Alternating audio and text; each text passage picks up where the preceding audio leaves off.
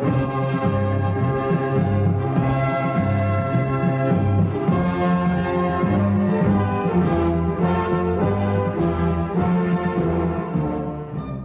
là tiếng nói Việt Nam phát thanh từ Hà Nội, thủ đô nước Cộng hòa xã hội chủ nghĩa Việt Nam.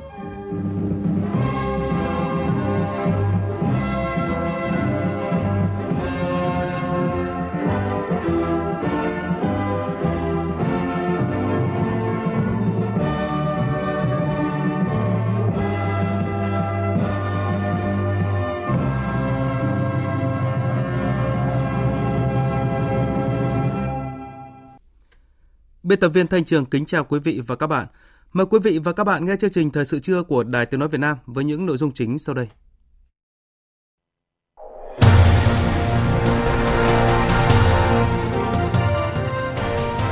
Ghi nhận sáng đầu tiên thành phố Hồ Chí Minh chuyển sang trạng thái bình thường mới. Người dân nhộn nhịp ra đường nhưng trong tâm lý thận trọng và tuân thủ nguyên tắc 5K.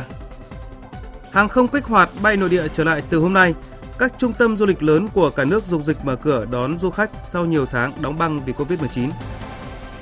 Hội thảo bức tranh kinh tế Việt Nam và đồng bằng sông Cửu Long, dự báo kinh tế quý tư và triển vọng năm tới, nhận diện nhiều nút thắt và gợi mở những giải pháp cho kinh tế tăng trưởng bền vững. Cơ quan hàng không vũ trụ Nhật Bản tạm hoãn phóng tên lửa mang vệ tinh Made in Việt Nam vào phút chót. Trong phần tin quốc tế, Triều Tiên tiếp tục phóng thử tên lửa. Hàn Quốc cam kết hợp tác chặt chẽ với Mỹ để đưa Triều Tiên trở lại bàn đàm phán, bao gồm cả hợp tác nhân đạo. Tân Chủ tịch Đảng Dân Chủ Tự do cầm quyền tại Nhật Bản, ông Kishida Fumio, người gần như chắc chắn sẽ trở thành Thủ tướng thứ 100 của Nhật Bản, tiếp tục có những điều chỉnh nhân sự trong Đảng và dự kiến các chức vụ quan trọng của chính phủ.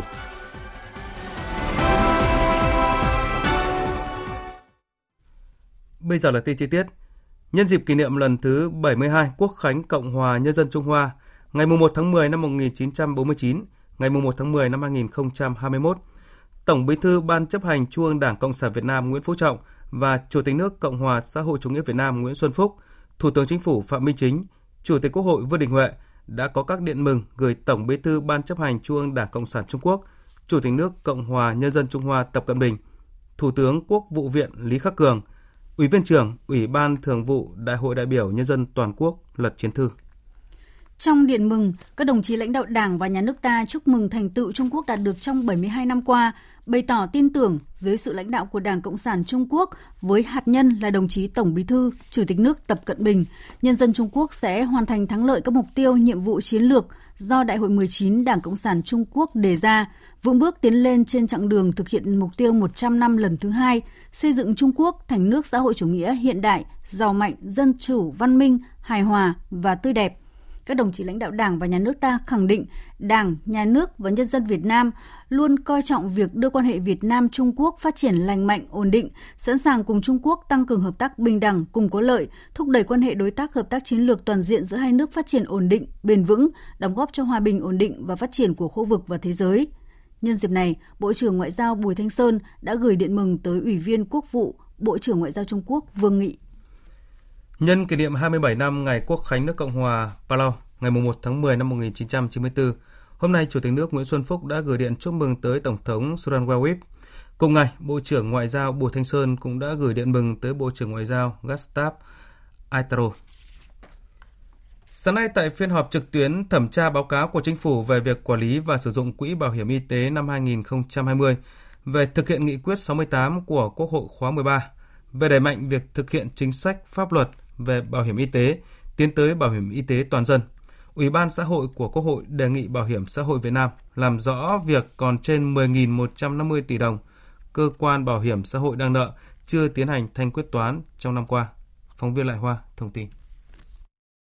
Với kết quả 90,8% dân số tham gia bảo hiểm y tế là thành tựu và cố gắng nỗ lực của cả hệ thống chính trị nói chung và chính phủ nói riêng.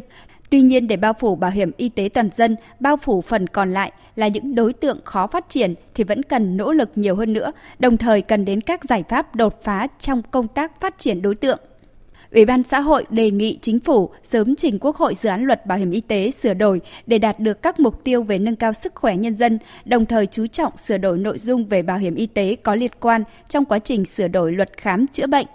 Phó chủ nhiệm Ủy ban xã hội Nguyễn Hoàng Mai đề nghị xử lý ờ, dứt điểm những cái mà hiện nay đang còn treo lại đó đối với ờ, các cái cơ sở ờ, khám chữa bệnh. Chính phủ thì cũng rất tích cực, các bộ ngành cũng rất tích cực để trong năm 2020 để có thể thanh quyết toán được trên 10 ngàn tỷ. Không biết thực tế thì các địa phương, các bệnh viện đã nhận được chưa? Có cũng nhiều bệnh viện cũng đang rất kêu cái việc mà vẫn còn treo đó. Bên cạnh đó, hơn 10 ngàn tỷ đó đã bao trùm được tất cả những cái mà treo lại của các bệnh viện chưa? Giải trình tại phiên họp, Phó Tổng Giám đốc Bảo hiểm xã hội Việt Nam Nguyễn Lương Sơn cho biết. Trong 10.150 tỷ này, xin khẳng định đã chuyển cho các cơ sở khám chữa bệnh 8.000 tỷ cái điều đấy tôi xin cam kết và chịu trách nhiệm với cái số liệu đó.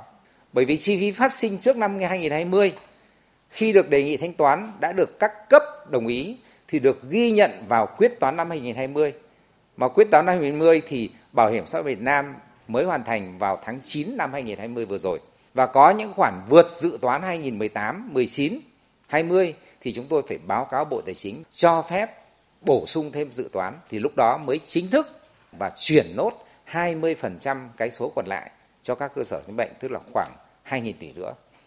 Tại phiên họp, Ủy ban xã hội đề nghị Bộ Y tế giả soát thống nhất các văn bản quy phạm pháp luật về bảo hiểm y tế, khám chữa bệnh để sửa đổi theo thẩm quyền nhằm khắc phục những khó khăn vướng mắc hiện tại, áp dụng phương thức thanh toán chi phí khám chữa bệnh bảo hiểm y tế theo định suất đối với khám chữa bệnh và theo nhóm chuẩn đoán theo ca bệnh đồng thời tiến hành sơ kết 5 năm chính sách tự chủ tài chính, điều chỉnh giá dịch vụ khám chữa bệnh bảo hiểm y tế để đưa ra các đề xuất kiến nghị điều chỉnh cho phù hợp nhằm đảm bảo quyền cho người dân tham gia bảo hiểm y tế, các cơ sở khám chữa bệnh và cân đối quỹ bảo hiểm y tế.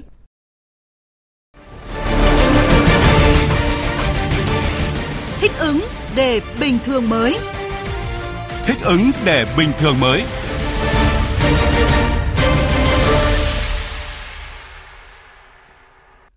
Sáng nay tại thành phố Cần Thơ diễn ra hội thảo Bức tranh kinh tế Việt Nam và đồng bằng sông Cửu Long, dự báo kinh tế quý 4 và triển vọng năm tới. Sự kiện diễn ra theo hình thức trực tuyến do Phòng Thương mại và Công nghiệp Việt Nam VCCI chi nhánh tại Cần Thơ phối hợp cùng cơ quan thường trú Đài Tiếng nói Việt Nam tại đồng bằng sông Cửu Long và Trung tâm Trọng tài Quốc tế Việt Nam tổ chức. Đây là cơ hội để các nhà quản lý địa phương, doanh nghiệp vùng đồng bằng sông Cửu Long hiểu rõ hơn về bối cảnh kinh tế thế giới và trong nước trong đại dịch COVID-19, những thách thức phải đối mặt cũng như nắm bắt xây dựng chính sách và kế hoạch kinh doanh thích ứng khi bước vào giai đoạn phục hồi. Nhóm phóng viên Đài Tiếng nói Việt Nam thường trú khu vực đồng bằng sông Cửu Long phản ánh. Tại đồng bằng sông Cửu Long, một trong những vùng kinh tế trọng điểm của cả nước với các thế mạnh về xuất khẩu thủy sản, trái cây, lúa gạo, nhưng tác động dịch bệnh COVID-19 lần thứ tư diễn ra đã khiến vùng đồng bằng sông Cửu Long chịu tác động nặng nề hầu như các nhà máy xí nghiệp chế biến phải đóng cửa và ngừng hoạt động. Tổng kim ngạch xuất nhập khẩu hàng hóa của vùng đồng bằng sông Cửu Long trong tháng 8 đạt 1,97 tỷ đô la Mỹ, giảm gần 50% so với tháng 7. Vùng đồng bằng sông Cửu Long có hơn 2.100 doanh nghiệp tạm ngừng kinh doanh. Điều này cho thấy số lượng doanh nghiệp rời khỏi thị trường của cả nước cũng như ở khu vực đồng bằng sông Cửu Long gia tăng trong bối cảnh tình hình dịch COVID-19 lần thứ tư. Ông Võ Tân Thành, Phó Chủ tịch Phòng Thương mại và Công nghiệp Việt Nam VCCI cho biết, sau một thời gian dài chống dịch, nhiều tỉnh thành trong vùng đồng bằng sông Cửu Long từng bước nới lỏng, đồng thời đẩy nhanh tiến độ tiêm vaccine để tạo điều kiện thuận lợi cho người lao động quay trở lại làm việc. Bên cạnh đó, sự phục hồi kinh tế của các thị trường trọng điểm như Hoa Kỳ, EU, Nhật Bản, Hàn Quốc, Trung Quốc sẽ thúc đẩy nhu cầu nhập khẩu tại các nước này tăng cao. Triển vọng xuất khẩu hàng nông lâm thủy sản của Việt Nam cuối năm 2021 và được dự báo sẽ có nhiều thuận lợi, tiếp tục tăng trưởng mạnh. Thời điểm mở cửa lại là thời điểm doanh nghiệp phải thực sự tăng tốc chiến đấu trong trạng thái vô cùng yếu sau thời gian dài ngủ đông với muôn vàn khó khăn đặt ra như thiếu vốn, thiếu hụt nguồn lao động, nguyên vật liệu tăng, chi phí vận chuyển tăng, nhu cầu của khách hàng thay đổi. Trong bối cảnh bình thường mới, tuy có nhiều tín hiệu tích cực, lạc quan nhưng vẫn tiềm ẩn rủi ro dịch bệnh, vẫn có nguy cơ diễn biến phức tạp. Bên cạnh vai trò đồng hành và tiếp sức của chính phủ, chính quyền các cấp, thì những nỗ lực sáng kiến, giải pháp thích ứng và hướng đi phù hợp của doanh nghiệp sẽ là yếu tố quyết định sự sống còn. Phát biểu trong hội thảo, ông Đỗ Tiến Sĩ, Tổng Giám đốc Đài Tiếng Nói Việt Nam cho rằng trong bối cảnh hiện nay, khôi phục phát triển sản xuất là yêu cầu sống còn. Không thể tiếp tục để một vùng đất nhiều tiềm năng như đồng bằng sông Cửu Long phải chứng kiến cảnh thủy sản, lúa gạo, trái cây không có thương lái đến mua. Doanh nghiệp thì thiếu nguyên liệu, thiếu công nhân, giao thương ách tắc. Tổng Giám đốc Đài Tiếng Nói Việt Nam Đỗ Tiến Sĩ cho rằng, với tư cách là cầu nối ngôn luận giữa nhà nước với cộng đồng doanh nghiệp, Đài Tiếng Nói Việt Nam luôn là người bạn đồng hành tin cậy, tích cực, sáng tạo và có trách nhiệm của cộng đồng doanh nghiệp. Thành công của cộng đồng doanh nghiệp cũng là thành công của Đài Tiếng Nói Việt Nam. Chúng ta có thị trường trong nước gần trăm triệu dân, chúng ta có mối bang giao kinh tế ngày càng mở rộng, được quốc tế tin cậy, với nhiều hiệp ước kinh tế, thương mại, đầu tư đa phương thế hệ mới đã và sẽ tiếp tục có hiệu lực và quan trọng là chúng ta có một cộng đồng doanh nghiệp đầy khát vọng vươn lên những nền tảng này và bằng những việc làm cụ thể vừa qua của toàn hệ thống chính trị, chúng ta có niềm tin sâu sắc rằng cộng đồng doanh nghiệp với nhiều thành phần khác nhau nhất định sẽ cùng vượt qua khó khăn, tiếp tục xây dựng nên một Việt Nam giàu mạnh. Tại hội thảo, các diễn giả, chuyên gia kinh tế đã nêu những khó khăn thách thức đặt ra trong bối cảnh hiện nay khi phục hồi kinh tế, vấn đề chính sách hỗ trợ doanh nghiệp của chính phủ, các địa phương để phục hồi sản xuất kinh doanh trong giai đoạn tới. Những thách thức triển vọng kinh tế của Việt Nam và đồng bằng sông Cửu Long khi bước vào giai đoạn sản xuất trong trạng thái bình thường mới. Tiếp theo là cụm tin vắn đáng chú ý diễn ra sáng nay.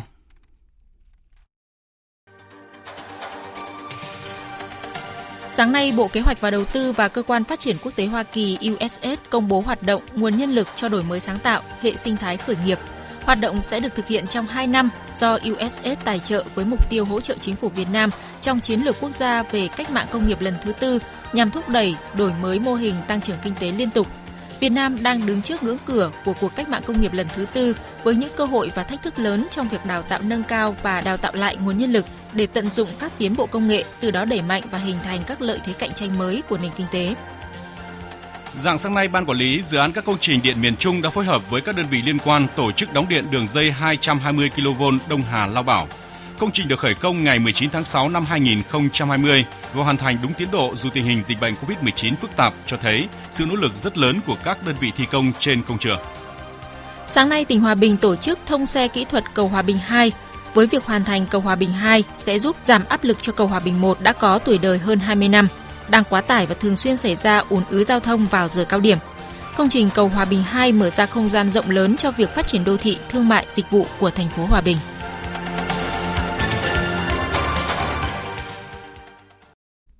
Thưa quý vị và các bạn, hôm nay là ngày đầu tiên thành phố Hồ Chí Minh chuyển sang trạng thái bình thường mới sau hơn 100 ngày phòng chống dịch ở mức cao nhất. Theo phản ánh của phóng viên Đài Tiếng nói Việt Nam, sáng nay các tuyến đường đã trở nên đông đúc, hàng quán bắt đầu mở cửa trở lại. Tuy vậy, tâm lý người dân vẫn khá thận trọng và tuân thủ 5K nghiêm túc. Vào giờ cao điểm sáng nay, nhiều giao lộ trên địa bàn thành phố Thủ Đức đã xảy ra ùn ứ nhẹ khi các phương tiện dừng chờ đèn đỏ. Đây là điều hiếm thấy với thành phố này trong 4 tháng qua. Các hàng quán mở cửa mua bán trở lại đông hơn, nhộn nhịp hơn so với những ngày trước. Ở các quận huyện khác, các tuyến đường cũng khá đông đúc, sự thông thoáng và sức sống đã trở lại khi các chốt kiểm soát đã được dỡ bỏ. Các con hẻm không còn bị rào chắn như những ngày trước nên rất quan đảng, dễ dàng di chuyển. Nhiều nhà dân bắt đầu dọn dẹp, lau chùi đồ đạc, nhà cửa. Hàng quán cũng đã bắt đầu mở cửa để chuẩn bị buôn bán trở lại. Nói Cuộc sống là bình thường mới đang trở lại thì nó quá tốt đi. Tại vì là bây giờ nó giải tỏa cái tâm lý là ức chế khi không ra đường được, không hít thở khí trời được. Giam mình cũng bốn bức tường ở nhà hoài thấy nó tù đúng lắm. Rồi bây giờ là sau 4 tháng là theo cái chỉ thị 16 thì bây giờ là tóc tay nó dài rồi bây giờ ra đi hết cho nó nhẹ cái người khác. Thời tiết sáng nay nắng nhẹ, gió mát càng làm cho người dân cảm thấy dễ chịu. Một số công viên trên địa bàn cũng đã được tháo dây và người dân đã bắt đầu ra đây tập thể dục. Ông Trần Kiều Hưng đang chơi thể thao ở công viên Gia Định, quận Gò Vấp, nói. Cuồng chân lâu ngày quá rồi hôm nay đầu tiên ra thì cũng ờ, hứng thú lắm. Thì rất là vui mọi người cũng rất là hứng khởi. Mặc dù đường vẫn còn vắng nhiều công viên cũng ít người đi. Ừ, chỉ có một số nhóm là chơi cầu lông là chơi đá cầu. Ông Trần Đức Thường 63 tuổi đang đi bộ trên đường cho biết tuy rất vui vì được nới lỏng giãn cách nhưng ông không chủ quan và hôm nay ông chỉ ra ngoài vì có việc cần thiết phải xử lý. Thì à, nhịp sống bây giờ thì người dân coi trở lại bình thường rồi. Thì nói chung là là mọi người cũng à, thoải mái. À, giống như ngày giải phóng ấy. Nhưng mà tất nhiên là ai giữ bình để đảm bảo cho là phòng chống cái dịch cho nó được tốt cùng với thành phố. Bây giờ là người dân được đi lại tự do nhưng mà nói chung ai cũng phải tự giác. Thành phố Hồ Chí Minh đang bắt đầu thực hiện chỉ thị về tiếp tục kiểm soát, điều chỉnh các biện pháp phòng chống dịch COVID-19 từng bước nới lỏng giãn cách xã hội theo lộ trình tương ứng với diễn biến tình hình dịch bệnh tại thành phố, khôi phục sản xuất kinh doanh. Việc này được làm có lộ trình với phương châm an toàn mới mở, mở phải an toàn để có thể dần trở lại nhịp sống bình thường mới, sống an toàn, kiểm soát được dịch bệnh. Như tin đã đưa, sau khi thành phố Hồ Chí Minh gỡ các chốt nội đô thì từ tối qua hàng nghìn người dân đã kéo về miền Tây, khiến cửa ngõ ở thành phố Hồ Chí Minh bị ùn ứ.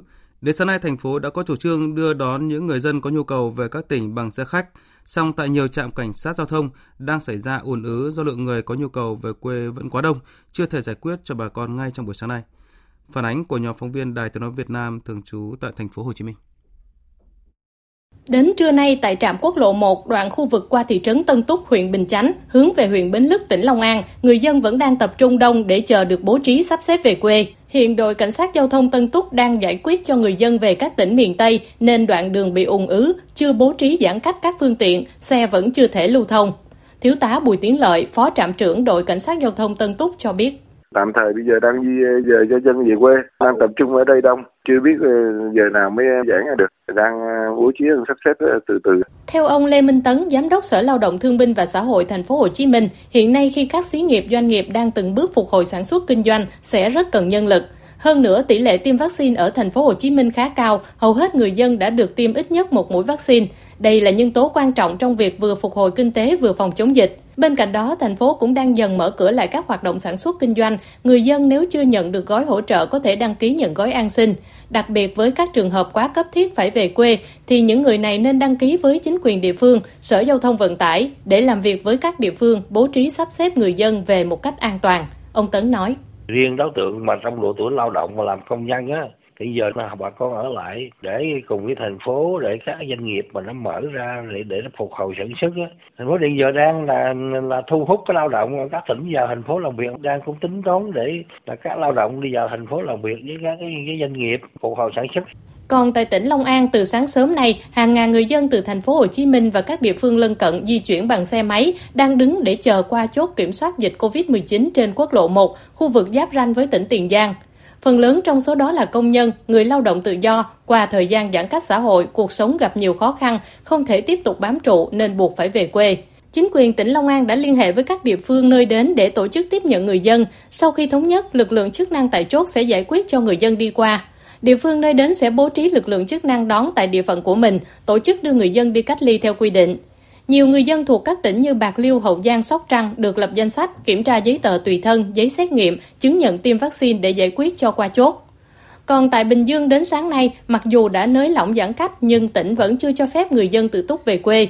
Trên các tuyến đường chính, chốt kiểm soát dịch COVID-19 chưa được gỡ bỏ, người dân ra vào phải có lý do chính đáng. Do đó, khi người dân mang ba lô đi xe máy đến các chốt đều được động viên và yêu cầu quay trở về nơi cư trú. Nhiều người khi được tuyên truyền thì quay đầu xe, nhưng cũng có những người đứng ở các chốt năn nỉ xin được về quê. Từ hôm nay, ngành hàng không chính thức kích hoạt bay nội địa trở lại. Khách đi máy bay sẽ không phải xét nghiệm nếu đã tiêm một mũi vaccine được 3 tuần. Bộ Giao thông Vận tải vừa ban hành hướng dẫn tạm thời về tổ chức hoạt động vận tải hành khách hàng không, đảm bảo thích ứng an toàn, linh hoạt, kiểm soát hiệu quả dịch COVID-19. Trong đó, ngành hàng không chính thức kích hoạt bay nội địa trở lại từ ngày 1 tháng 10.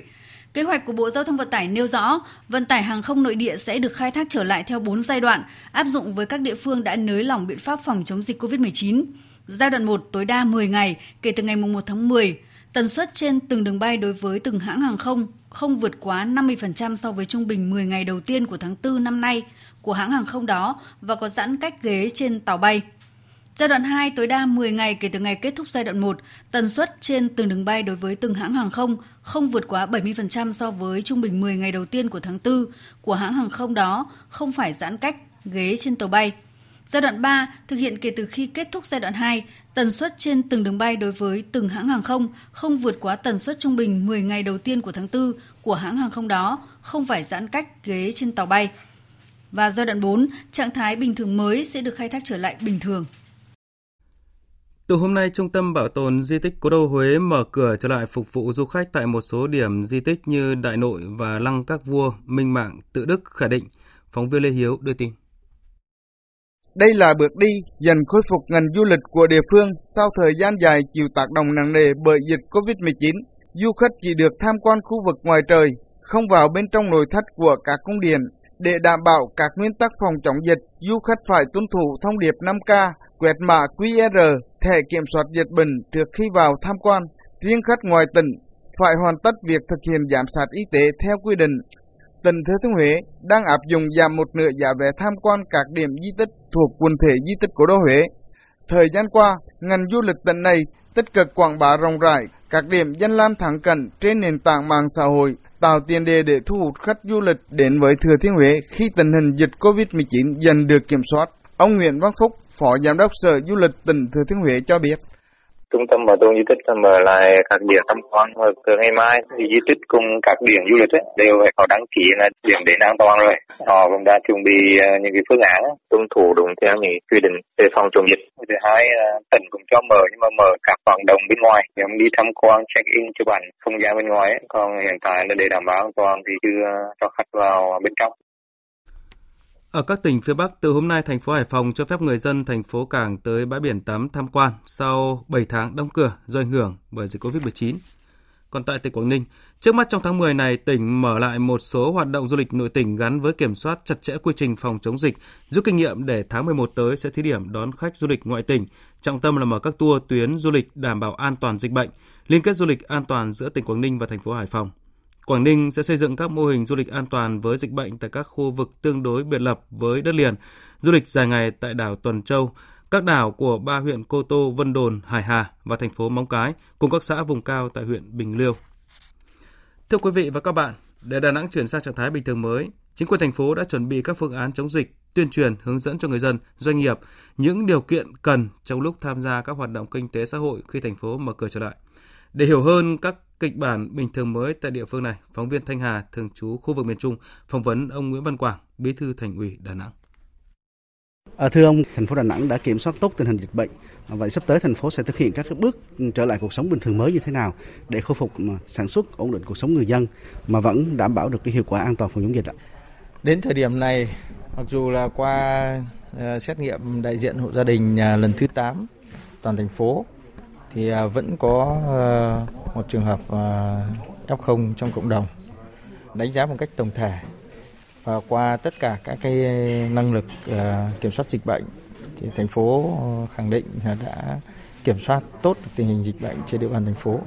Chúng tôi đã có các cái chủ trương về việc mở lại các cái hoạt động để đảm bảo các cái đời sống an sinh cho người dân cũng như là các cái hoạt động sản xuất ờ, kinh doanh của doanh nghiệp để hướng tới là trở lại một cái uh, cuộc sống bình thường mới. Thành phố sẽ tuân thủ một cách triệt để các cái quy định của ban chỉ đạo quốc gia về các cái biện pháp phòng chống dịch và cái việc mở lại các cái hoạt động uh, trên địa bàn thành phố. Theo ông thì Đà Nẵng sẽ thu được những kết quả như thế nào sau khi mà nới lỏng các hoạt động để sớm đưa cuộc sống trở lại trạng thái bình thường mới, thích ứng an toàn?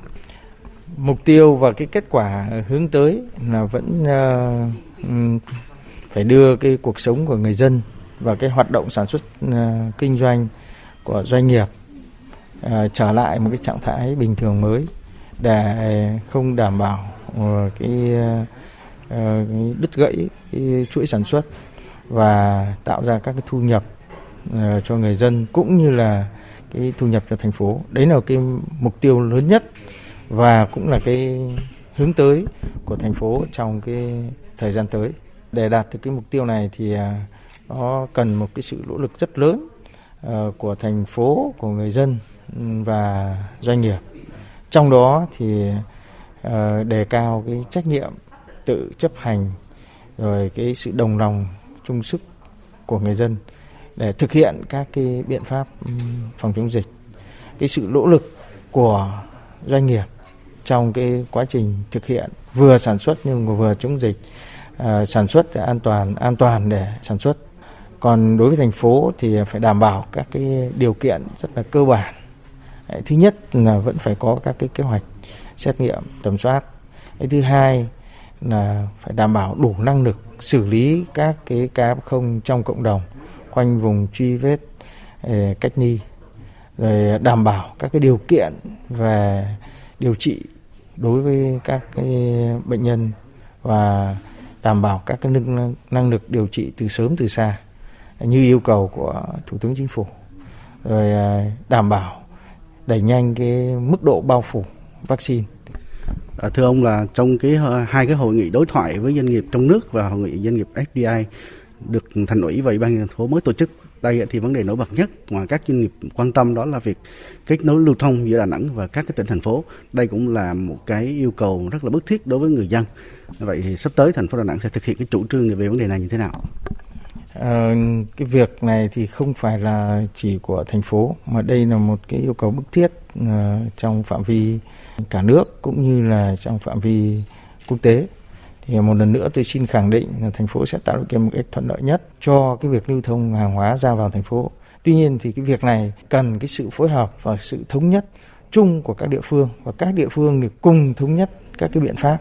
Còn thành phố sẽ tạo ra các cái điều kiện thuận lợi cho các cái địa phương lân cận, ví dụ như Quảng Nam, hàng hóa vào đây, con người vào đây, chúng tôi sẽ có những cái luồng uh, riêng cho người Quảng Nam, cho hàng hóa Quảng Nam thì trong thời gian vừa qua thì chúng tôi đã làm rất tốt. Trân trọng cảm ơn ông Nguyễn Văn Quảng, Bí thư Thành ủy Đà Nẵng đã dành thời gian trả lời phỏng vấn Đài Tiếng nói Việt Nam. Vâng, xin uh, thay mặt cho lãnh đạo và người dân thành phố xin uh, cảm ơn sự quan tâm ủng hộ của VOV và các cơ quan thông tấn báo chí trong thời gian vừa qua đã đồng hành ủng hộ uh, thành phố trong cái công tác phòng chống dịch cũng như là cái quá trình xây dựng và phát triển thành phố. Xin à, cảm ơn à, thính giả của VOV. Quý vị và các bạn vừa nghe phóng viên Đài Tiếng nói Việt Nam phỏng vấn Bí thư Thành ủy Đà Nẵng về công tác phòng chống dịch và ứng thích ứng với tình hình mới trong trạng thái bình thường mới trong thời gian tới đây. Còn tại Hà Nội, sáng nay trên địa bàn thành phố ghi nhận 5 ca mắc mới đều là những ca ở trong cộng đồng thuộc chùm sàng lọc ho sốt tại quận Nam Từ Liêm, Ba Đình, Tây Hồ. Như vậy, sau 2 ngày không có ca mắc mới trong ngày hôm qua và sáng nay, trên địa bàn thành phố đã ghi nhận tổng cộng 7 ca dương tính với virus SARS-CoV-2 tại cộng đồng. Theo kế hoạch, sáng nay tại Trung tâm Vũ trụ Uchinaura, Nhật Bản, tên lửa Epsilon số 5 mang theo 9 vệ tinh, trong đó có vệ tinh Nano Dragon của Việt Nam sẽ được phóng lên không gian. Tuy nhiên, vào thời gian đếm ngược chuẩn bị phóng thì sự kiện này đã bị tạm hoãn và phút chót. Tiến sĩ Lê Xuân Huy, Phó Tổng Giám đốc Trung tâm Vũ trụ Việt Nam cho biết, trước giờ đếm ngược, Cơ quan Hàng không Vũ trụ Nhật Bản đã thông báo sự kiện bị tạm hoãn. Lý do của việc này chưa được thông báo. Trung tâm Vũ trụ Việt Nam sẽ có thông tin báo chí chính thức về sự kiện này sau khi có thông tin từ các cơ quan liên quan.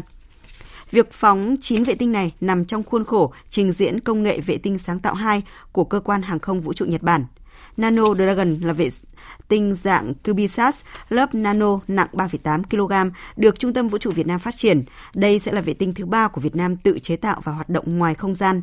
Vệ tinh có hai nhiệm vụ chính đó là sử dụng một thiết bị chụp ảnh quang học để phục vụ quá trình xác thực chất lượng điều khiển tư thế vệ tinh khi hoạt động trên quỹ đạo và tích hợp một bộ thu tín hiệu nhận dạng tự động tàu thủy sử dụng cho mục đích theo dõi, giám sát phương tiện trên biển. Tổng cục Thuế vừa tổ chức hội nghị trực tuyến công bố các quyết định của Bộ trưởng Bộ Tài chính về việc triển khai hóa đơn điện tử giai đoạn 1 tại 6 tỉnh thành phố gồm Hà Nội, Thành phố Hồ Chí Minh, Hải Phòng, Quảng Ninh, Phú Thọ và Bình Định. Trong giai đoạn đầu, Tổng cục Thuế triển khai phần mềm quản lý hóa điện tử, hóa đơn điện tử trên hạ tầng kỹ thuật hiện có. Tổng cục Thuế sẽ bổ sung nâng cấp hạ tầng cho hệ thống hóa đơn điện tử vào tháng 4 năm tới. Phần mềm quản lý hóa đơn điện tử đã được thiết kế kiến trúc tổng thể hệ thống trên nền tảng công nghệ 4.0 kiến trúc hệ thống theo hướng triển khai cho hệ thống dữ liệu lớn Big Data phù hợp với yêu cầu về xử lý số lượng lớn giao dịch về hóa đơn. Các khối chức năng xử lý nghiệp vụ được thiết kế triển khai linh hoạt, có độ mở cao, theo mô hình xây dựng phần mềm mới là vừa xây dựng phát triển phần mềm, vừa triển khai và vận hành mà không ảnh hưởng tới hoạt động của ứng dụng. Hiện Tổng cục Thuế đã xây dựng các thông số và hoàn thành việc cài đặt hệ hạ tầng kỹ thuật sẵn sàng cho việc triển khai kiểm thử phần mềm quản lý hóa đơn trong thời gian tới cho 6 tỉnh, thành phố vừa nêu. Tiếp theo là tin thời tiết với phần cập nhật của biên tập viên Xuân Ninh. Thưa quý vị, đáng chú ý là ở vùng núi Bắc Bộ, Nam Trung Bộ, Tây Nguyên và Nam Bộ, ngày hôm nay đến ngày mai tiếp tục nằm trong khu vực cảnh báo có mưa lớn cục bộ, nguy cơ xảy ra lốc xét, mưa đá và gió giật mạnh. Với lượng mưa ở vùng núi Bắc Bộ từ 20 đến 50 mm, có nơi trên 70 mm trong 24 giờ khu vực các tỉnh Nam Trung Bộ, Tây Nguyên và Nam Bộ với lượng mưa từ 30 đến 60 mm, có nơi trên 80 mm trong 24 giờ. cảnh báo nguy cơ cao xảy ra lũ quét, sạt lở đất tại khu vực vùng núi và ngập úng cục bộ tại các vùng trũng thấp ven sông. Mưa rông tập trung chủ yếu vào chiều tối và đêm. Khu vực đồng bằng Bắc Bộ cơ bản chiều nay trời nắng, tối và đêm sẽ có mưa rào và rông rải rác. Riêng thủ đô Hà Nội cơ bản chiều nay trời nắng, càng về chiều và tối trời nhiều mây nhưng tạnh giáo, gió nhẹ. Đây cũng là hình thái thời tiết tại các tỉnh từ Thanh Hóa đến Thừa Thiên Huế. Chuyển sang phần tin quốc tế, căng thẳng tiếp tục gia tăng trên bán đảo Triều Tiên khi hôm nay Triều Tiên thông báo phóng thử một loại tên lửa phòng không mới.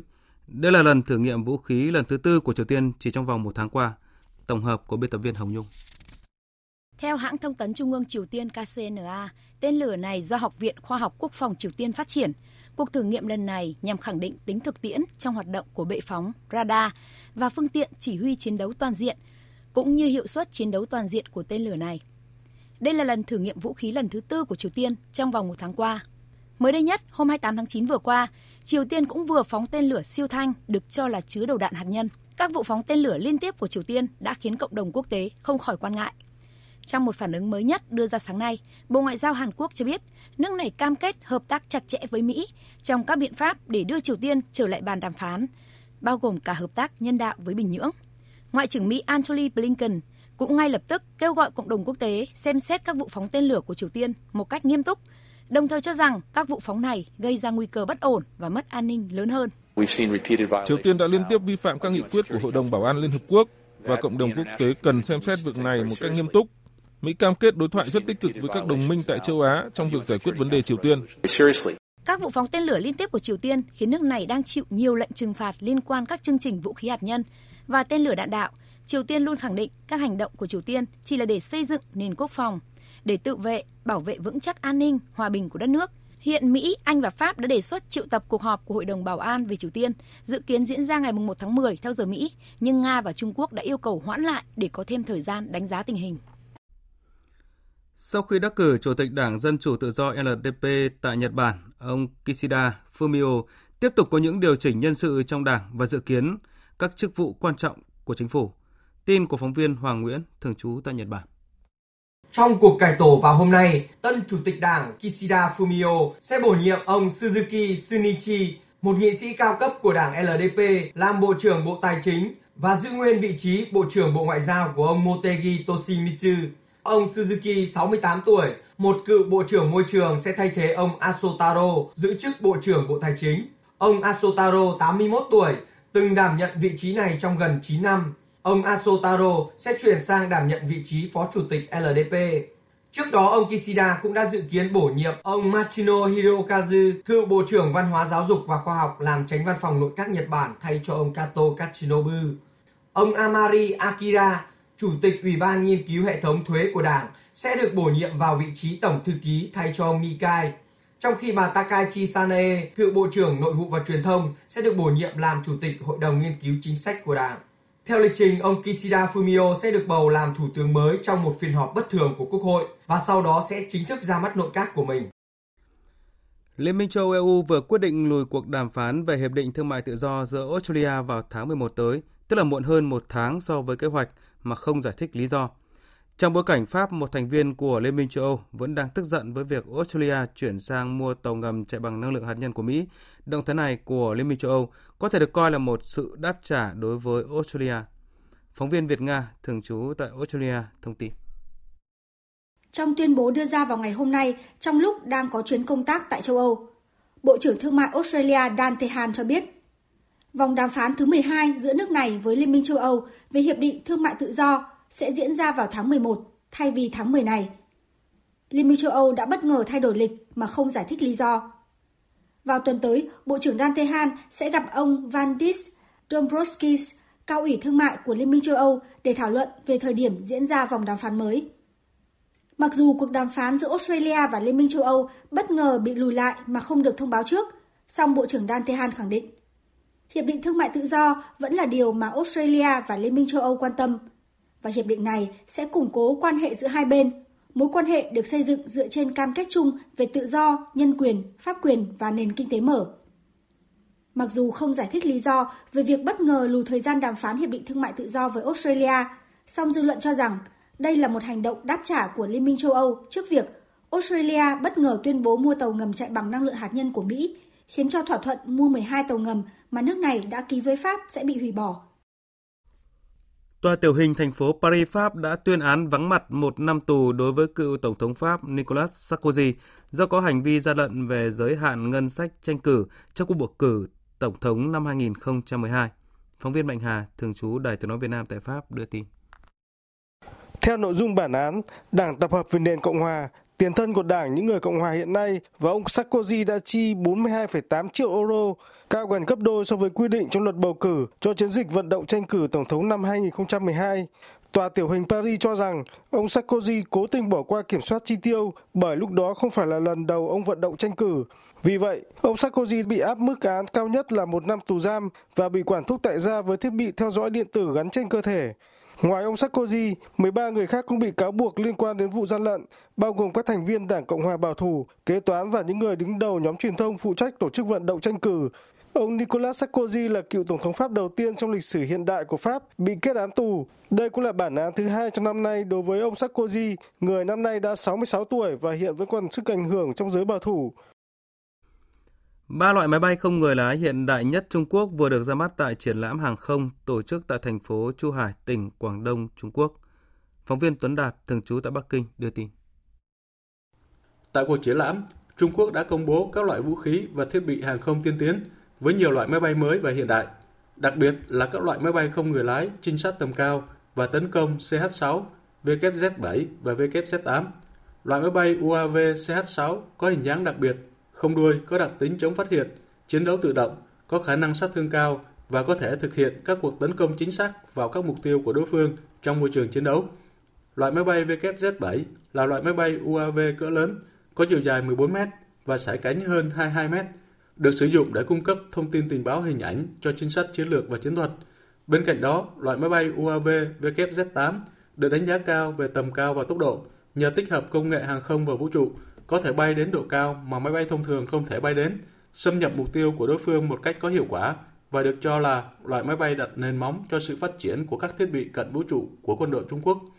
Theo đánh giá của giới chuyên gia quân sự, Trung Quốc đang nhanh chóng hoàn thành mục tiêu hiện đại hóa quân đội, đáp ứng các yêu cầu của chiến tranh hiện đại vào năm 2035 và hiện đang thu hẹp khoảng cách quân sự với Mỹ, dù thua kém về công nghệ và đầu tư khí tài.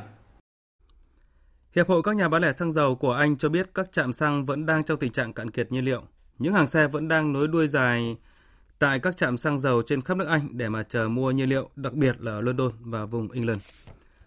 Các nhà khoa học Mỹ vừa thử nghiệm đưa thiết bị không người lái được trang bị camera vào tâm một cơn bão cấp 4 đang di chuyển nhanh dọc Đại Tây Dương – các cảnh quay ấn tượng được cơ quan quản lý khí quyển và đại dương quốc gia Mỹ công bố cho thấy thiết bị không người lái này khi tiến vào tâm bão đã phải vượt qua những đợt sóng cao tới 15 mét và sức gió trong tâm bão lên tới 190 km một giờ. Thời sự VOV, nhanh, tin cậy, hấp dẫn. Thưa quý vị và các bạn, mới đây Bộ Quốc phòng Litva đã đưa ra cảnh báo về vấn đề an toàn bảo mật khi sử dụng các mẫu điện thoại của Trung Quốc đang được bán ở châu Âu. Đáng chú ý, chính quyền nước này còn kêu gọi công dân không mua, thậm chí vứt bỏ những chiếc điện thoại do Trung Quốc sản xuất. Tiếp sau cảnh báo của Litva, Đức cho biết cũng đang mở cuộc điều tra về an ninh mạng nhằm vào một số sản phẩm điện thoại di động do Trung Quốc sản xuất. Ngay lập tức, Thời báo Hoàn Cầu đã có bài chỉ trích động thái của Đức và Litva trong khi Xiaomi bác bỏ các cáo buộc về kiểm duyệt thông tin và hoạt động của người dùng điện thoại của hãng này. Vậy ai đúng ai sai? Cụ thể câu chuyện này như thế nào? Biên tập viên Phương Hoa và phóng viên Hải Đăng theo dõi khu vực Trung Đông phân tích. À, xin chào anh Hải Đăng ạ. Thưa anh, cả Litva rồi là Đức đều đã đưa ra những cái phản ứng cảnh báo và thận trọng đối với các thiết bị điện thoại di động của Trung Quốc, à, trong khi phía doanh nghiệp Trung Quốc thì bác bỏ. À, vậy à, cái lý của mỗi bên trong câu chuyện này là gì thưa anh ạ? Vâng thưa chị, Khuyến cáo của Bộ Quốc phòng Litva được đưa ra sau một cái bản báo cáo của Trung tâm An ninh mạng quốc gia Litva cho biết cái điện thoại của hãng Xiaomi của Trung Quốc sản xuất có khả năng kiểm duyệt tích hợp. Cụ thể, theo người đứng đầu bộ phận kỹ thuật của Trung tâm An ninh mạng quốc gia Litva, sau khi kiểm tra vấn đề an ninh mạng của các thiết bị di động hỗ trợ công nghệ 5G được bán ở Litva, cơ quan này phát hiện thấy điện thoại Xiaomi được bán ở Litva đã bị vô hiệu hóa chức năng lọc nội dung và không kiểm duyệt nội dung, nhưng danh sách các từ khóa bị kiểm duyệt thì vẫn được gửi định kỳ. Báo cáo cũng cho biết dù chưa được kích hoạt, nhưng tính năng lọc nội dung dành cho khoảng hơn 400 từ khóa hoặc nhóm từ khóa bằng ký tự Trung Quốc và không loại trừ có thể thêm các từ sử dụng ký tự Latin mà người sử dụng không biết. Về mặt kỹ thuật thì chức năng này có thể sẽ được kích hoạt từ xa bất kỳ lúc nào mà không cần sự cho phép của người dùng và bắt đầu kiểm duyệt nội dung đã tải xuống. Ngoài ra thì trình duyệt tích hợp của Xiaomi cũng bị dịch vụ an ninh mạng Litva chỉ trích vì thu thập dữ liệu người dùng, sau đó mã hóa và gửi đến một máy chủ ở Singapore, nơi không áp dụng các quy định bảo vệ dữ liệu chung của EU. Trong một diễn biến liên quan sau cảnh báo của Litva, thì người phát ngôn của Văn phòng An ninh Thông tin Liên bang Đức đã xác nhận rằng cơ quan này mở một cuộc điều tra nhằm vào một số các sản phẩm điện thoại di động do Trung Quốc sản xuất.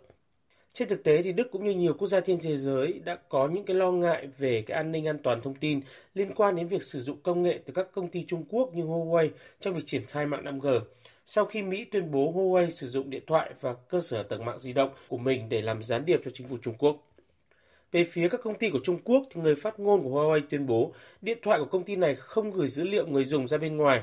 Còn Xiaomi thì cũng thông báo công ty này sẽ thuê các chuyên gia bên thứ ba để đánh giá lại các cáo buộc kiểm duyệt vừa công bố của Litva. Đáp lại những cáo buộc về kiểm duyệt thì công ty cho biết họ sử dụng phần mềm quảng cáo để bảo vệ người dùng khỏi một số các nội dung không phù hợp như khiêu dâm hay là các tài liệu tham khảo xúc phạm người dùng. Tuy nhiên thì điều này cũng đồng nghĩa với việc Xiaomi đã thừa nhận việc điện thoại của hãng này có khả năng lọc nội dung.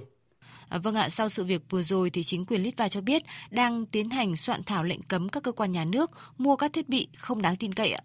À, thưa anh, liệu là động thái này đang dự báo cái chiến lược nào sắp tới của nước này trong việc tăng cường an ninh thông tin, đặc biệt với các sản phẩm và đối tác có nguy cơ, thưa anh ạ?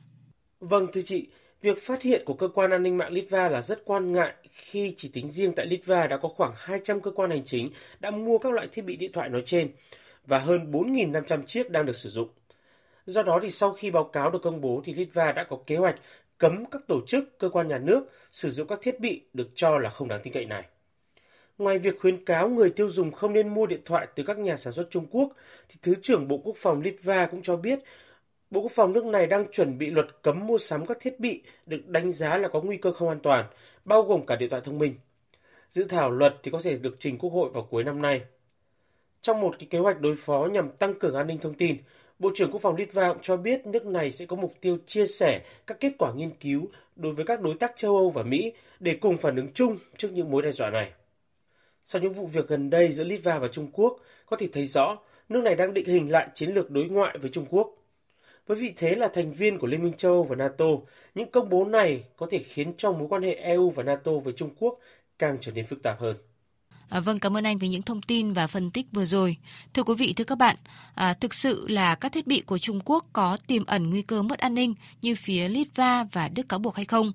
À, liệu là cuộc điều tra độc lập của Đức cũng như một bên thứ ba mà Xiaomi mời vào cuộc để đánh giá khách quan các cáo buộc của Litva có mang lại kết quả? Và lúc này thì chưa ai có thể có câu trả lời ngay. Thậm chí một kết quả thỏa đáng có thể sẽ không bao giờ được đưa ra, bởi không loại trừ khả năng đây cũng là động thái dùng cây dọa khỉ giữa các bên. Cần nhắc lại thì năm 2021 được đánh giá là một năm tuyệt vời với Xiaomi. Thương hiệu Trung Quốc đã vượt qua Apple để trở thành nhà sản xuất smartphone lớn thứ hai thế giới và vượt qua Samsung ở châu Âu để dẫn đầu khu vực này vào quý 2 năm nay. Cũng có nghĩa là hãng này đang là cái gai lớn trong mắt Mỹ và các đồng minh châu Âu. Tiếp theo chương trình là trang tin đầu tư tài chính và trang tin thể thao. Trang tin đầu tư tài chính. Các biên tập viên Thành Trung và Thu Trang xin kính chào quý vị và các bạn. Thưa quý vị và các bạn, sáng nay giá vàng tại các doanh nghiệp trong nước điều chỉnh tăng mạnh theo đà tăng của thế giới. Giá vàng của công ty vàng bạc đá quý Sài Gòn giao dịch ở mức 56 triệu 60 nghìn đồng một lượng đến 57 triệu 200 nghìn đồng một lượng, tăng 350 nghìn đồng một lượng so với hôm qua. Giá vàng dòng Thăng Long của công ty Bảo Tín Minh Châu cũng tăng 330 nghìn đồng một lượng, giao dịch ở mức mua vào là 50 triệu 710 nghìn đồng một lượng và bán ra là 51 triệu 360 nghìn đồng một lượng. Theo Tổng cục Thống kê, đến ngày 20 tháng 9, tăng trưởng tín dụng toàn nền kinh tế đã đạt 7,17%, cao hơn so với mức tăng của cùng kỳ năm ngoái, nhưng so với tháng 8 thì chỉ số này đã giảm 0,25 điểm phần trăm. Cũng theo số liệu mới nhất do Tổng cục Thống kê công bố hôm qua, bình quân mỗi tháng, cả nước có hơn 10.000 doanh nghiệp rút lui khỏi thị trường. Trong khi đó, 9 tháng năm nay, cả nước có 85.500 doanh nghiệp đăng ký thành lập mới và 32.300 doanh nghiệp quay trở lại hoạt động, giảm 6,6% so với 9 tháng của năm 2020. Theo thông tin từ Ngân hàng Nhà nước, từ khi thực hiện cam kết giảm lãi suất từ giữa tháng 7 cho đến cuối tháng 8, tổng số tiền lãi mà các ngân hàng đã giảm cho khách hàng là 8.865 tỷ đồng, riêng của Agribank là 4.726 tỷ đồng. Riêng 4 ngân hàng thương mại vốn nhà nước tiếp tục cam kết dành riêng gói hỗ trợ 4.000 tỷ đồng để giảm lãi suất, giảm 100% các loại phí dịch vụ ngân hàng trong thời gian giãn cách cho khách hàng tại các địa phương thực hiện chỉ thị 16 của Thủ tướng Chính phủ. Về diễn biến thị trường chứng khoán trong phiên giao dịch sáng nay, nhóm cổ phiếu Blue Chip sau nhịp hồi hôm qua đã nhanh chóng quay đầu là nhân tố chính khiến thị trường mở cửa trong sắc đỏ. Dù biên độ giảm không quá sâu, nhưng mã số giảm chiếm áp đảo gấp khoảng 3 lần mã số tăng trong nhóm VN30. Cùng với diễn biến phân hóa trên thị trường chung đã khiến VN Index rung lắc nhẹ quanh mốc 1.340 điểm. Trong đó thì nhóm cổ phiếu vua khi hầu hết đều nhuộm đỏ, ngoại trừ TPB và VIB có mức tăng nhẹ trên dưới 0,5%. Đây cũng là nhóm cổ phiếu kéo chỉ số giảm điểm mạnh trong phiên sáng nay. Kết thúc phiên giao dịch, VN Index giảm 6,27 điểm, còn 1.335,79 điểm. Trong khi đó, HNX Index cũng giảm 1,29 điểm xuống còn 356,03 điểm. Đầu tư tài chính biến cơ hội thành hiện thực. Đầu tư tài chính biến cơ hội thành hiện thực. Quý vị và các bạn thân mến, làn sóng COVID-19 lần thứ tư gây tác động tiêu cực đến nhiều lĩnh vực kinh tế trong đó có thị trường bất động sản từ doanh nghiệp cho đến nhà đầu tư. Mặc dù vậy theo nhận định của các chuyên gia, bất động sản vẫn là lĩnh vực đầu tư có nhiều tiềm năng khi dịch bệnh được kiểm soát tốt trong những tháng cuối năm, ghi nhận của phóng viên Thành Trung. Thông tin khảo sát từ bất động sản.com.vn cho thấy, mặc dù thị trường đang trầm lắng trong thời điểm giãn cách xã hội kéo dài, nhưng nhiều nhà đầu tư vẫn thường xuyên cập nhật tình hình giao dịch mua bán nhà đất thông qua các kênh online và môi giới. Theo một số nhà đầu tư, hiện nay nhu cầu bán bất động sản chưa nhiều giá cũng chỉ giảm nhẹ. Các tỉnh, thành phố phát triển nóng về nhà, đất, giá vẫn chưa về mức mong muốn nên đa số nhà đầu tư vẫn giữ tâm lý quan sát thị trường. Nếu vài tháng tới, tình hình dịch bệnh vẫn diễn biến phức tạp thì nhu cầu bán ra vẫn sẽ cao hơn so với nhu cầu mua vào. Thời điểm đó, giá nhà đất có thể giảm mạnh và là cơ hội bắt đáy cho nhà đầu tư có tiềm lực tài chính. Ông Nguyễn Quốc Anh, Phó Tổng Giám đốc kênh thông tin bất động sản.com.vn nhận định. Bản thân là những nhà đầu tư vào chứng khoán mà rút tiền ra đầu tư bất động sản, họ không có nhiều sự lựa chọn hoặc là vàng hoặc là bất động sản thì bất động sản thường là mang tính chất là cái khoản đầu tư gọi là truyền thống cố hữu của người Việt Nam và cái mức độ về kỳ vọng tăng giá tốt hơn. Với sự phát triển đô thị như hiện nay, mỗi năm Hà Nội và thành phố Hồ Chí Minh sẽ cần ít nhất khoảng 70.000 căn hộ. Các khu vực trung tâm của hai thành phố này, dự án mới ngày càng khan hiếm, trong khi nhu cầu mua nhà ngày càng tăng, quỹ đất không thay đổi nên giá nhà ở khó có thể điều chỉnh giảm. Bên cạnh đó, chính phủ cũng đã ban hành một loạt chính sách ưu đãi để tháo gỡ những khó khăn của thị trường bất động sản như giảm thuế, gia hạn nộp thuế và tiền thuê đất cho doanh nghiệp. Đây là những yếu tố tác động tích cực đến sự phục hồi của thị trường những tháng cuối năm nay. Chuyên gia kinh tế Ngô Chí Long cho rằng, sau đợt suy giảm lần này, thị trường bất động sản sẽ dần trở về giá trị thực. Nhà đầu tư cũng cần thận trọng hơn để hạn chế rủi ro. Đầu tư thì bao giờ cũng phải xem xét. Một là cái độ an toàn của nó, cái rủi ro của nó, cái đây là quan trọng. Cái thứ hai là xem xét cái thanh khoản. Cái thứ ba là xem xét cái mức độ, cái lợi nhuận của nó và đồng thời, đầu tư vào lĩnh vực nào thì đòi hỏi cái nhà đầu tư nó phải am hiểu sâu về lĩnh vực đó, tránh cái hiện tượng là theo phong trào hoặc theo đám đông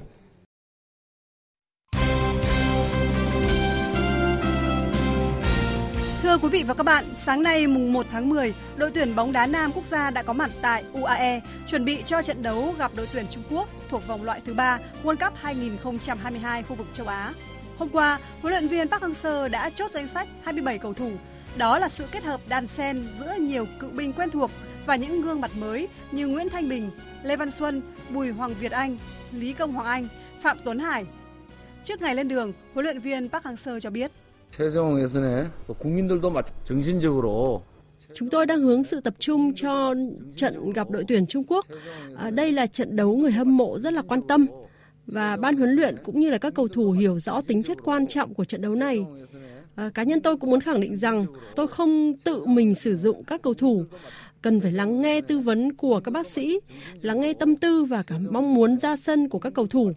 Tôi không vì mục tiêu cá nhân mà mạo hiểm với chấn thương và tương lai của các cầu thủ.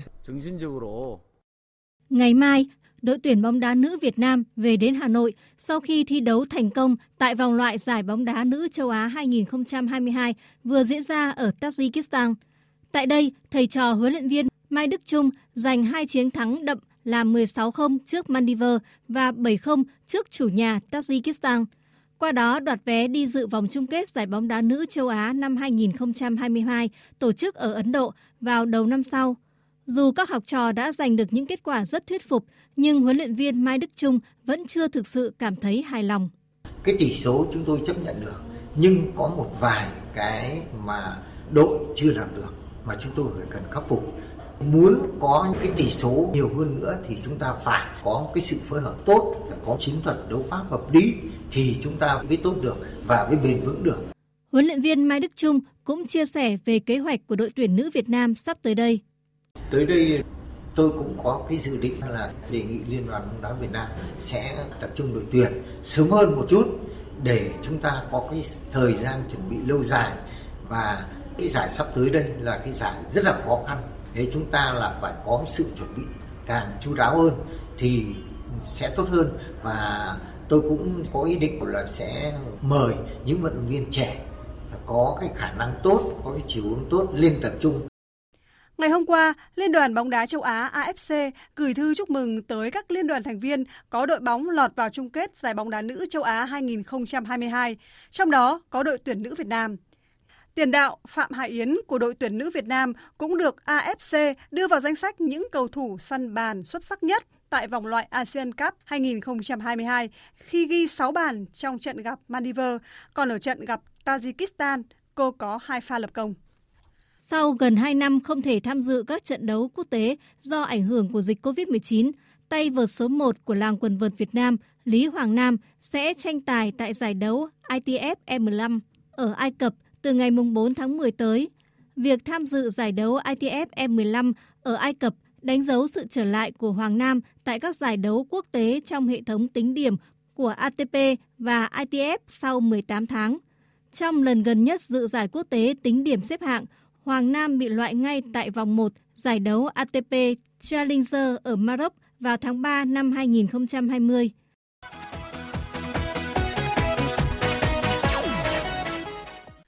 Đêm qua và dạng sáng nay tiếp tục diễn ra các trận đấu thuộc lượt trận thứ hai vòng bảng Europa League.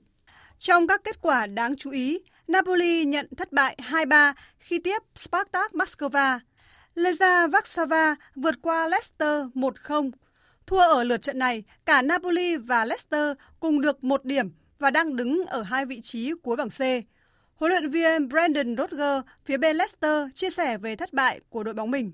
Obviously disappointed with the result. We um, had created enough chances to get something from the game. Tất nhiên, đây là một kết quả rất đáng thất vọng. Chúng tôi có một số cơ hội lớn trong uh, trận đấu. Chúng tôi uh, đã nhận một bàn thua ở tình huống mất cảnh giác trong phòng ngự.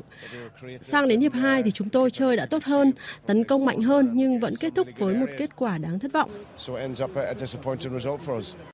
Trong khi đó, West Ham đánh bại Rapid Viên 2-0 để được 6 điểm và đang đứng đầu bảng H. Còn ở lượt trận thứ hai của giải đấu Europa Conference League, Tottenham thắng đậm đội bóng đến từ Slovenia là Mura 5-1. Trong đó có cú hat-trick của tiền đạo Harry Kane. AS Roma có chiến thắng 3-0 trước Zoria Luhan của Ukraine. Hiện Tottenham có 4 điểm sau 2 trận và đang dẫn đầu bảng G. Dự báo thời tiết Phía Tây Bắc Bộ chiều tối và đêm có mưa rào và rông rải rác, cục bộ có mưa vừa mưa to, gió nhẹ. Trong cơn rông có khả năng xảy ra lốc xét và gió giật mạnh, nhiệt độ từ 23 đến 32 độ. Phía Đông Bắc Bộ chiều nắng, chiều tối và đêm có mưa rào và rông vài nơi. Riêng khu vực vùng núi ngày có mưa rào và rông vài nơi, chiều tối và đêm cục bộ có mưa vừa mưa to, gió nhẹ. Trong mưa rông có khả năng xảy ra lốc xét và gió giật mạnh, nhiệt độ từ 24 đến 35 độ. Thanh Hóa đến Thừa Thiên Huế chiều nắng, chiều tối và đêm có mưa rào và rông vài nơi, gió nhẹ, nhiệt độ từ 24 đến 35 độ. Khu vực từ Đà Nẵng đến Bình Thuận có mưa rào và rông vài nơi, riêng phía Nam chiều tối và tối có mưa rào và rông rải rác, cục bộ có mưa vừa mưa to, gió nhẹ. Trong mưa rông có khả năng xảy ra lốc xét và gió giật mạnh, nhiệt độ từ 24 đến 34 độ. Tây Nguyên có mưa rào và rông vài nơi, riêng chiều tối và đêm có mưa rào và rông rải rác, cục bộ có mưa vừa mưa to, gió nhẹ. Trong mưa rông có khả năng xảy ra lốc xét và gió giật mạnh, nhiệt độ từ 20 đến 32 độ. Nam Bộ nhiều mây có mưa rào và rông vài nơi, riêng chiều tối và tối có mưa rào và rông rải rác, cục bộ có mưa vừa mưa to. Trong mưa rông có khả năng xảy ra lốc xét và gió giật mạnh, nhiệt độ từ 24 đến 34 độ. Khu vực Hà Nội chiều nắng, đêm không mưa, gió nhẹ, nhiệt độ từ 25 đến 35 độ. Dự báo thời tiết biển, vịnh Bắc Bộ, vùng biển từ Quảng Trị đến Quảng Ngãi không mưa, tầm nhìn xa trên 10 km, gió nhẹ. Vùng biển từ Bình Định đến Ninh Thuận, vùng biển từ Bình Thuận đến Cà Mau, vùng biển từ Cà Mau đến Kiên Giang và khu vực Vịnh Thái Lan có mưa rào và rông vài nơi. Trong cơn rông có khả năng xảy ra lốc xoáy và gió giật mạnh, tầm nhìn xa trên 10 km, gió nhẹ. Khu vực Bắc Biển Đông, khu vực quần đảo Hoàng Sa thuộc thành phố Đà Nẵng không mưa, tầm nhìn xa trên 10 km, gió nhẹ khu vực giữa và Nam Biển Đông và khu vực quần đảo Trường Sa thuộc tỉnh Khánh Hòa có mưa rào và rông vài nơi. Trong cơn rông có khả năng xảy ra lốc xoáy và gió giật mạnh, tầm nhìn xa trên 10 km, gió nhẹ. Vừa rồi là thông tin dự báo thời tiết các vùng miền trên cả nước. Ít phút còn lại của chương trình, chúng tôi tóm lược một số tin chính vừa phát. Tại hội thảo bức tranh kinh tế Việt Nam và đồng bằng sông Cửu Long, dự báo kinh tế quý 4 và triển vọng năm 2022, các chuyên gia kinh tế và nhà quản lý cho rằng Thời điểm mở cửa lại là thời điểm các doanh nghiệp phải thực sự tăng tốc.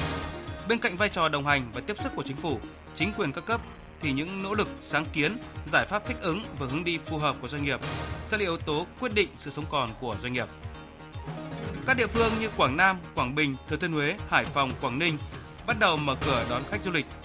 Từ hôm nay, hàng không nội địa được kích hoạt bay trở lại với yêu cầu không quá 50% chỗ mỗi chuyến Người tiêm một mũi vaccine trở lên không phải xét nghiệm trước khi lên tàu bay. Ghi nhận sáng đầu tiên, thành phố Hồ Chí Minh chuyển sang trạng thái bình thường mới. Người dân nhộn nhịp ra đường nhưng trong tâm lý thận trọng và tuân thủ nguyên tắc 5K. Căng thẳng tiếp tục gia tăng trên bán đảo Triều Tiên khi hôm nay Triều Tiên thông báo phóng thử một loại tên lửa phòng không mới. Đây là thử nghiệm vũ khí lần thứ tư của Triều Tiên trong vòng một tháng qua. Các vụ phóng tên lửa liên tiếp của Triều Tiên đã khiến cộng đồng quốc tế không khỏi quan ngại. Hiện Mỹ, Anh và Pháp đã đề xuất triệu tập một cuộc họp của Hội đồng Bảo an về Triều Tiên dự kiến diễn ra ngày hôm nay theo giờ địa phương, nhưng Nga và Trung Quốc đã yêu cầu hoãn để có thêm thời gian đánh giá tình hình. Phần tóm lược những tin chính vừa phát cũng đã kết thúc chương trình thời sự trưa của Đài Tiếng nói Việt Nam. Chương trình do biên tập viên Nguyễn Hằng, thanh trưởng Minh Châu biên soạn và thực hiện với sự tham gia của kỹ thuật viên Nguyễn Mến, chịu trách nhiệm nội dung Hoàng Trung Dũng.